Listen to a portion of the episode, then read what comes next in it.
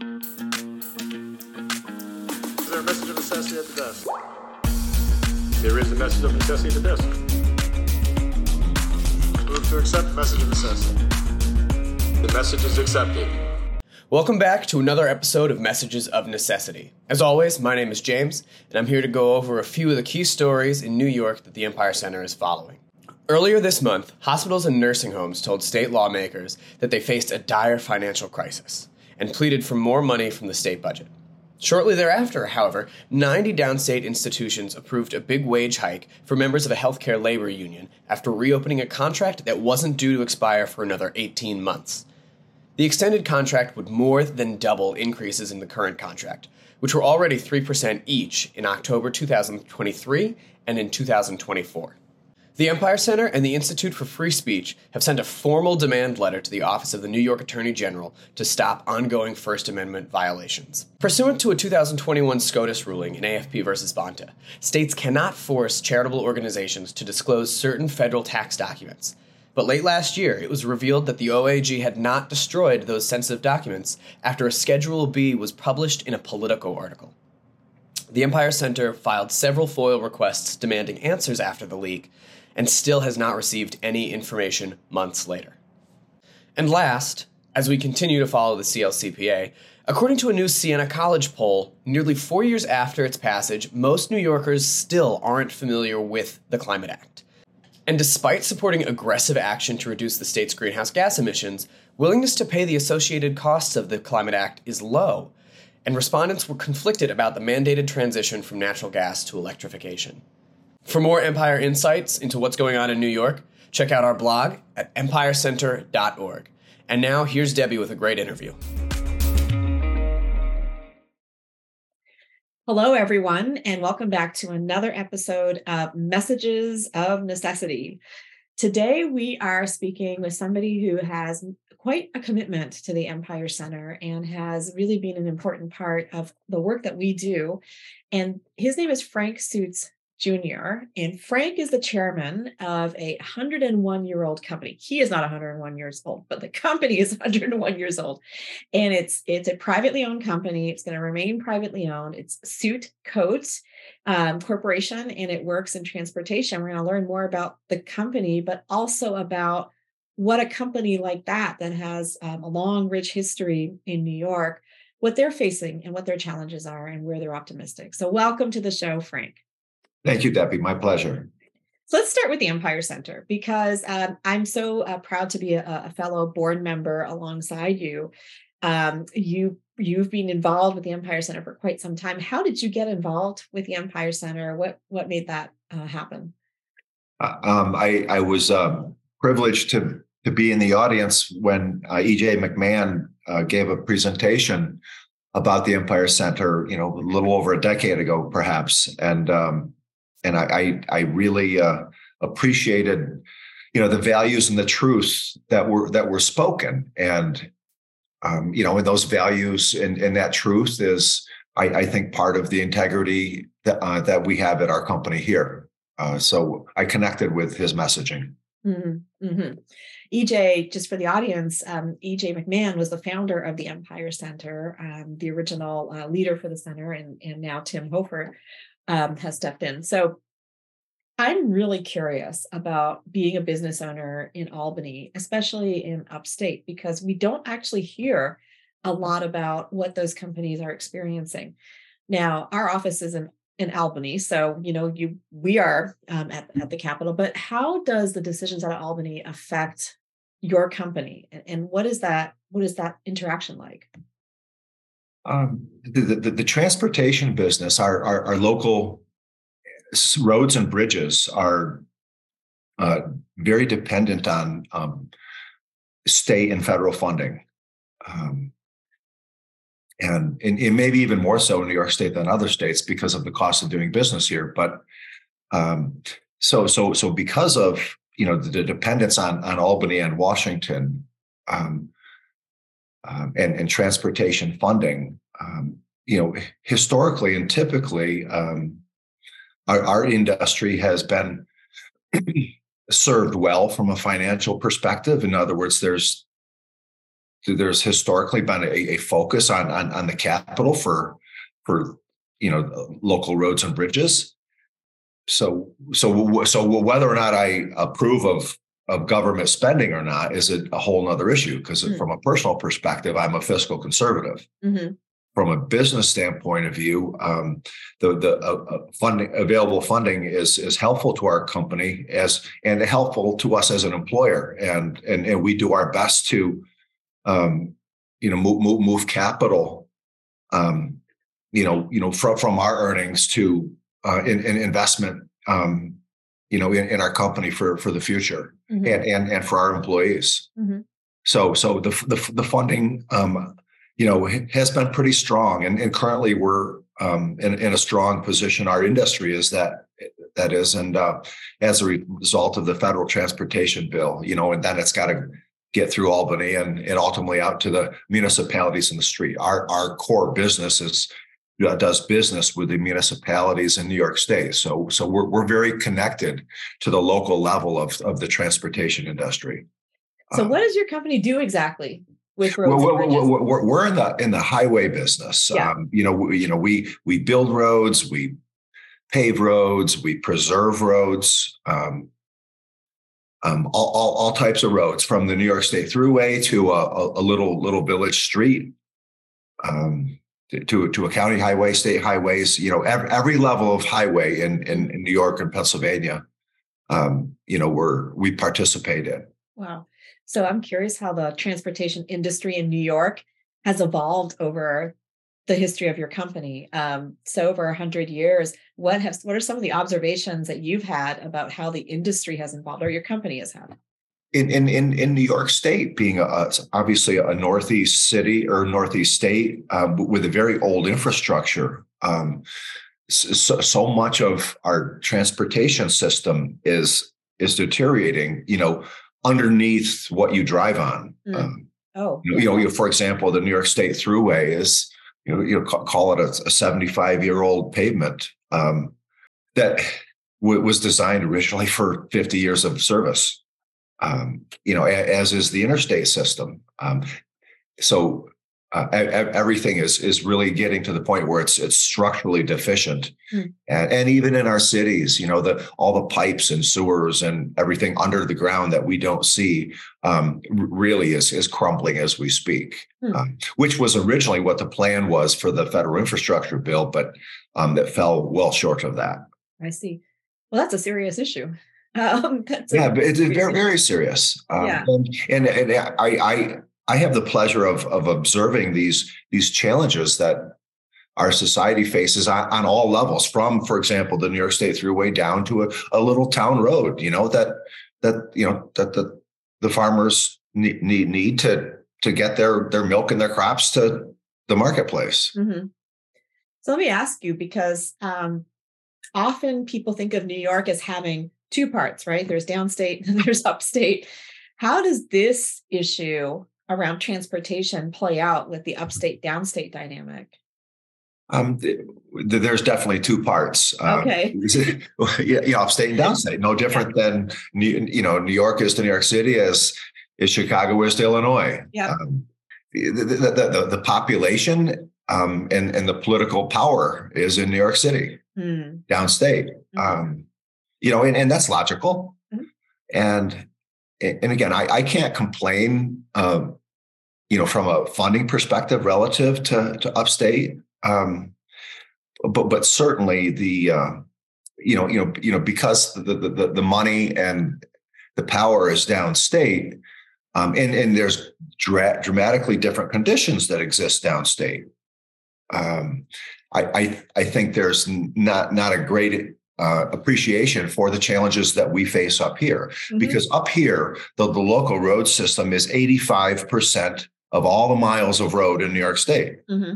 You know, that they, they, that downstate, they've got very few miles, more people, but few miles. We have miles and miles and miles. So 85%, that's, that's what we pay attention to. And, you know, and, and I, th- I think, you know, from a spending perspective, Albany does a, a, a decent job at, at supporting, you know, the infrastructure in upstate New York. You know, it's occurring to me that another difference is that downstate you have other options alongside the roads, right? And the bridges. You have the trains and you know the the boats even on the Hudson. Um, upstate, we're dependent on our roads. It's not as though you can, you know, catch a train from from one corner to another, or even a plane from from one corner to another, unless you own one. So we are dependent on the roads upstate. Is that that's also oh, oh, oh we, we, we sure are. I, I think there are there are lifeblood. Um, with, with, without them, you know, how do we get around? You know, yeah. How do we get from point A to point B? How does, you know, how how, do, how does commerce occur? Uh-huh. You know, yeah. How do we get our food? How do we get our food to the grocery store? I mean, yeah, right, right, right. So if you had, uh, you know, there are lots of people who talk about the business climate in New York as being particularly rough, you know, compared to other states. What would you do to improve that business climate? I mean, what are some of the ideas or or suggestions if you had if you had the power? What would you do to improve the business climate? If if, if I had the the power and the authority, just do um, it. Yeah, I, I would attempt to reduce regulation and and and and, and try to make it more common sense. Mm-hmm. And, and, the reason I, I phrase it that way and and and and I'm I'm supportive of of of logical, smart regulation. Very supportive. Mm-hmm. Um, I think I think as a society we need that. Um, you know, we we need law and order. Mm-hmm. But uh, but but in in our our field, uh, um, since we, we do business with every level of government from an infrastructure perspective, any regulation that our uh, industry realizes, you know, from Albany or New York City, increase our costs. Mm. Uh, mm-hmm. You know, w- w- whether it's labor, materials, environmental, all the above, um, increase our costs. So, so we are forced as an industry to pass on those costs to the taxpayer, which we're also one of.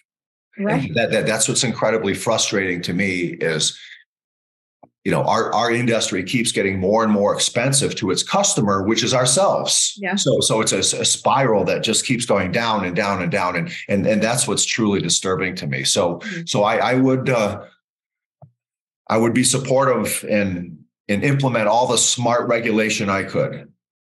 So okay that's a really important um, relationship that i'm not sure is obvious right? So you have regulation that increases costs for the industry that is providing the service to the taxpayer who, is uh, funding funding the infrastructure that all so it this this cycle. So you know, yeah yeah, yeah. What, what's what's the end game? What is the end game? So some you know I, I, I made the comment earlier that the yeah. federal infrastructure bill didn't do what it was supposed to do. Yeah. and and and that's because of the cost. That's because of the cost. Which you know and, and then, then, then then you add inflation to that. Yeah. but, but it's the cost of doing business. Wow. So we're so one of the one of the things people, you know, once they realize this relationship, it's almost like where do you start to roll back regulation because it is such a complex and in, you know interwoven system. Mm-hmm. Uh, do you believe it's possible for us to start rolling back regulations on transportation? I I'm I'm an optimist, uh-huh.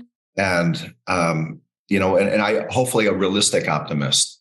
I, I believe that we, we, have we have limited power as, as individuals, but um, I, I, I, I still think that you know if if we all wake up every morning and go to work and and try to do the right thing for for people, that that positive change can occur.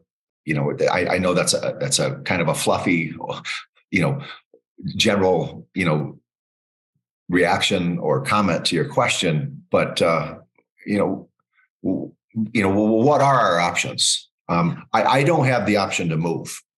Yeah. I don't have the option to go to another state like like our children. Mm-hmm. My children are gone. And, and, and many other children from families are gone too. And, and we know we know that's a problem facing New York State. Um, but but you know, in, in our industry, we we have plants, we have facilities, we have you know aggregate mines uh, for construction, building and, and transportation construction. Um, we can't move those. We can't relocate. You know, it's it's it's it's not like taking our lap, laptop and, yeah. and going and sitting on a beach someplace. Right. this is not a digital nomad industry. That is yeah, no, no. We we we yeah. we, we are physical. We we are here. And so, so, so how do we live with all that? You know, uh, yeah. try to make good decisions every day. Yeah. Well, it is actually incredibly inspiring to hear you be this optimistic about the fact that we can make better decisions and good decisions. Um, I think that's an important, important um, orientation that all of us need to, to hold on to that it is possible and we can do it. And there, there are places to start. We have to just look for them. Um, Frank, I really appreciate you really bringing that to light for for our audience because I don't I think we drive the roads and we don't think about everything that is involved in maintaining, maintain, maintaining, building, and ensuring those roads are safe. And, and your company is doing that. So I have one last question for you, and I'm really curious of the answer. So there's one road that you would pick in the state that folks may not know, but is an absolutely beautiful drive.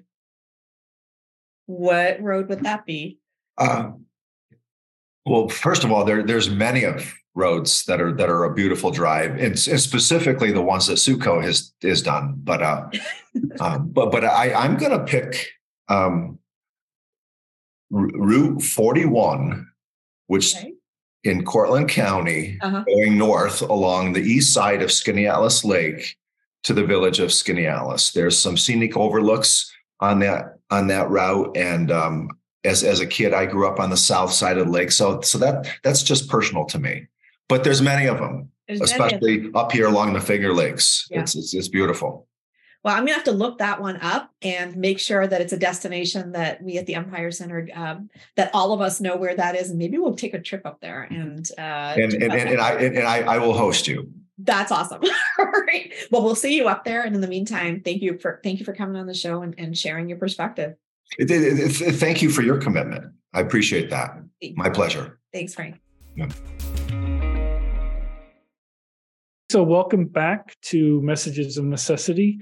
My name is Bill Hammond. I'm the Senior Fellow for Health Policy at the Empire Center. Um, and today I'm going to be talking to Ken Girardin, also with the Empire Center. And our topic is the prevailing wage. Um, we're going to be explaining what it is in a few minutes, but let's just say that it's i think of it as kind of the sand in the gears for all manner of public policy issues in new york state including um, mass transit and infrastructure and our response to climate change. Um, so ken why don't you start off by giving us the short version of what the prevailing wage is and how it works we could probably have a fun party game just trying to name one part of public policy that isn't screwed up by New York's prevailing wage. Uh, the prevailing wage is probably the worst public policy you've never heard of in New York, partially, like Bill was saying, because it touches so many different parts of what government is trying to do at either the state or local level, partially because the, the cost is so high, um, partially because there are so many bad political incentives to protect it the long and short of prevailing wage is that it's a requirement for any state agency or local government or school district or county to pay uh, construction union wages and benefits um, and follow construction union work rules on public projects. This is a policy that dates back to 1894 in New York when the first prevailing rate law was passed. Um, at the time, the, you know, the, the end of the 19th century, you had a lot of immigrants coming into New York, uh, which really was uh, making uh, you had you had all this abundant labor coming in. Um, there was a desire by folks in Albany to have New York set an artificial floor for how much people were going to pay on public construction. Um, and kind of the unwritten part of this was it was to make it uh, less advantageous for immigrant workers to come in and outbid uh, native New Yorkers and whatnot. Uh, when the federal government adopted their prevailing wage law about 30 years later, they were a lot more explicit about it. The legislative record shows it was to keep Black people from working on jobs in northern states. Um, the federal prevailing wage law was was written by uh, a Long Island congressman who's uh, who had a district where folks were upset that people had come from the South to build a veterans hospital there. So this is something where the state has deliberately increased the cost of uh, construction. Now, the way that the prevailing wage, um, which is you know, is calculated, is the state is supposed to do a census of the workers in every region of the state and every trade. So, carpenters, plumbers, laborers. The state's supposed to go out there, do a census, find out what most of them are, are getting paid, and say that any public employer who's doing any kind of work on this must pay above above this rate. So if you're doing a school renovation and you have carpenters working in there, you are supposed to this is this is ostensibly to make sure that you are paying your carpenters what the standard rate for carpenters is in your area. Um, unfortunately for us in New York, the state hasn't actually done a census in more than 40 years. And instead, the way the state of New York sets the prevailing rate, uh, the prevailing wage, is by copying and pasting the terms from construction union contracts. Now, in theory, this would be okay if the construction unions represented the, the lion's share of workers in every trade in every part of the state. The problem is they don't. We have federal data showing that the construction unions on the whole only represent 30% uh, or so of all construction workers in New York. So the state is kind of crossing its fingers and uh, you know copying and pasting these union contract terms and saying this is what prevails in these areas. So uh, i want to i want to uh, jump in here for a second because this is an area where um, there's a big difference between the federal prevailing wage and the state. The federal government also has a law like this. And um, it basically means that when you let you let's say you're building a bridge and you you go out to construction firms and you say, you know, give us your proposal for how much this bridge is going to cost. If it was a private citizen who was doing it, they could pick the cheapest one. But the federal government and the state both say, no, you have to pay union wages. Um, the definition of a prevailing wage in the in the, at the federal level is the wage that applies to at least 50% of the population. Is that correct? The definition of prevailing, the word prevailing in New York is what? On paper, it is 30%. You are saying that oh, 30%. 30% of folks in this trade, in this area, are, are represented by a union. So we're going to use that, that union's contract. So right away, the word prevailing is kind of misleading because under the federal system, it has to at least be half of the workers are making that level. In New York, the majority of workers can be making a different wage, but the the state still imposes the higher wage um, regardless. And the other the the other half of the phrase prevailing wage is the word wage.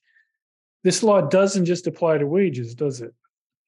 It does not. In, in fact, when we say prevailing wage in New York, what we actually are doing is not just promising to copy the pay rates from union contracts, but also the benefit levels.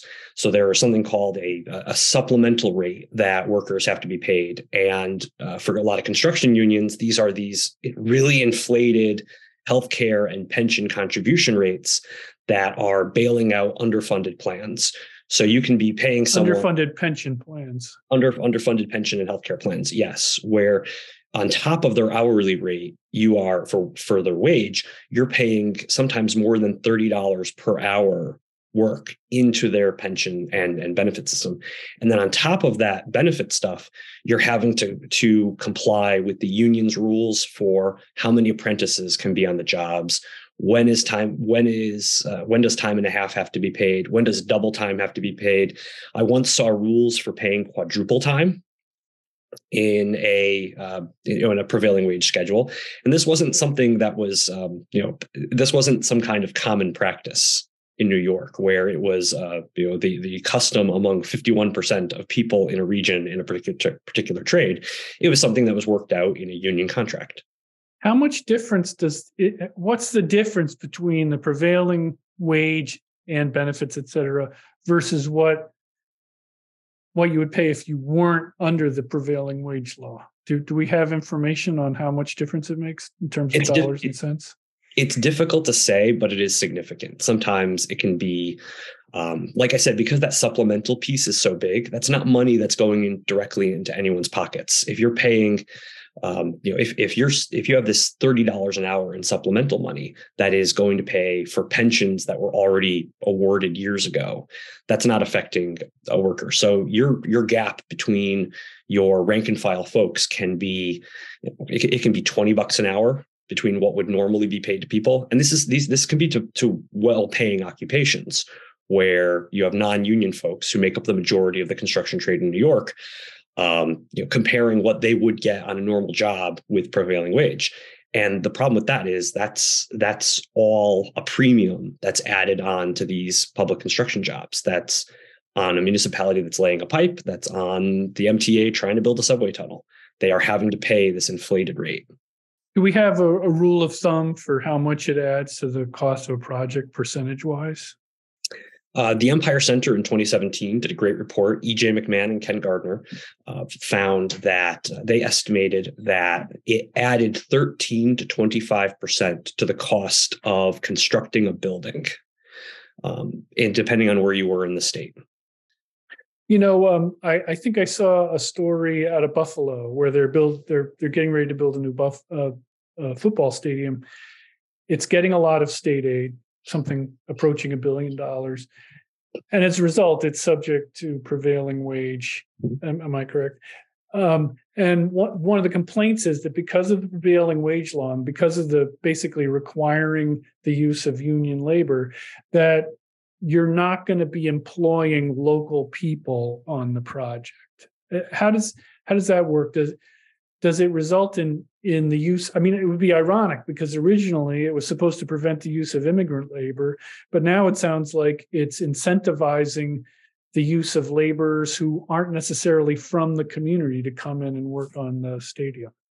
There was a crazy story about that in saratoga county about 15 years ago where the state of new york put a put um, you know using using a few different policies essentially steered work to uh, unionized construction firms uh, building a fab in malta the global foundry site and they they barred a, a major contractor that was 10 miles away from the site from bidding on the job because they put all these union mandates on it well the general contractor i believe ended up coming from maryland and and bringing a you know bring bring a bunch of folks there too. So it's not surprising that you have these um, these these perverse effects when you go and try to rig the system this way. And we start out by talking about how this affects a wide range of um, public uh, policy initiatives.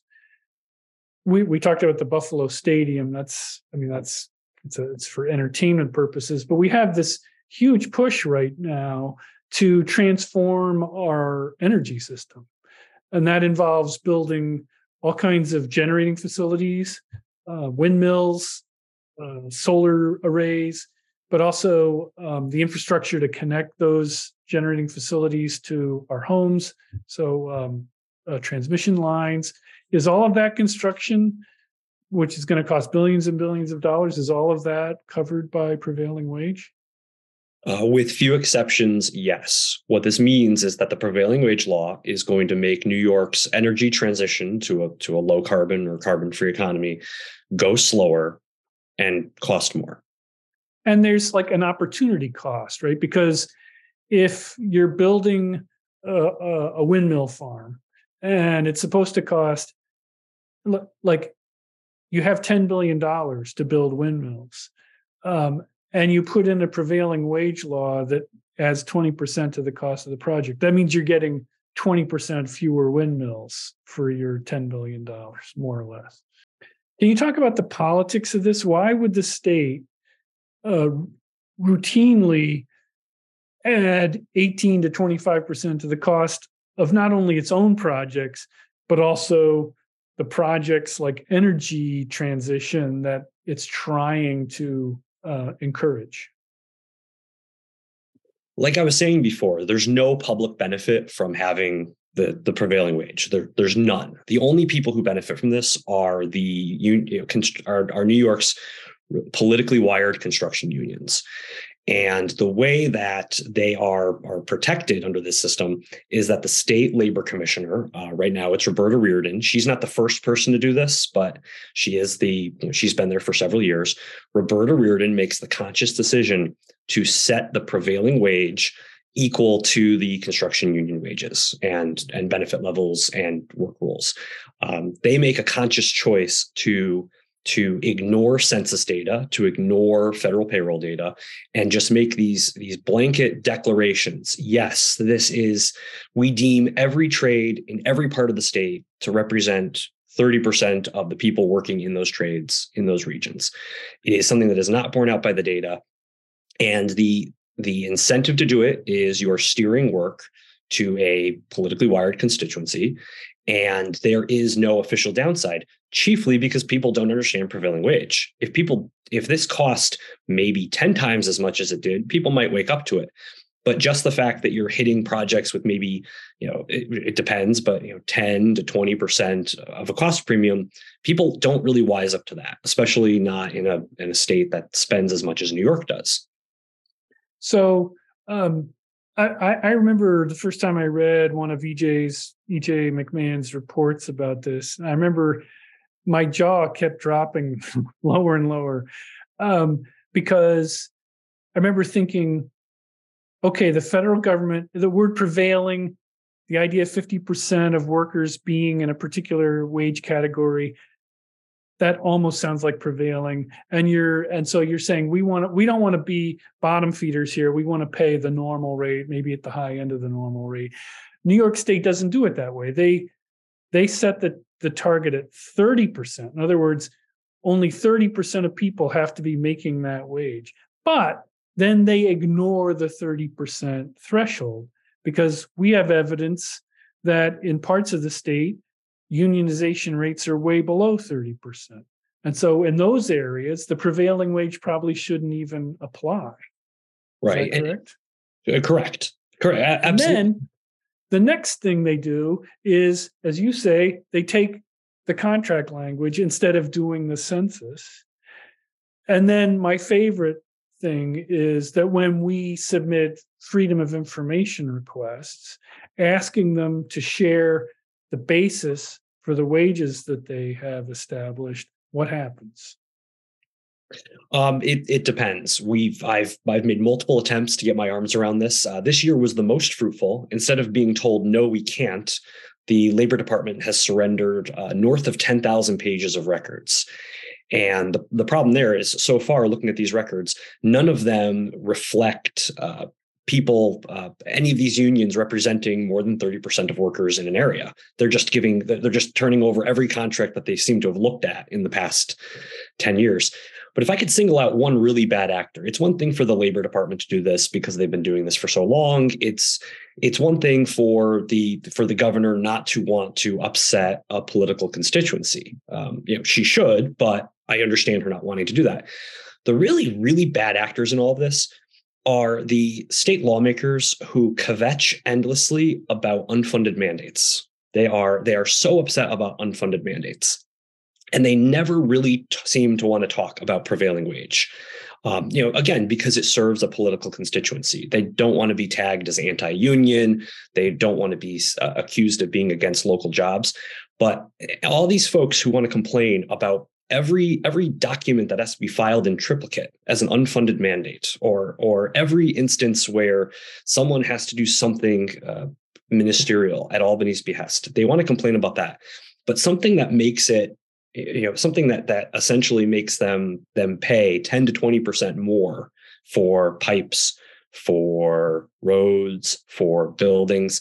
Um, they seem to really have clammed up on it. So I would single them out for for for special criticism here on this policy. That has been a great discussion. Thank you very much, Ken. And that is our podcast for today. Thank you for joining us. Be sure to give us a review and subscribe at empirecenter.org. For more news and analysis, visit our website and sign up for email updates at empirecenter.org. Follow us on Twitter, Facebook, and LinkedIn at Empire Center.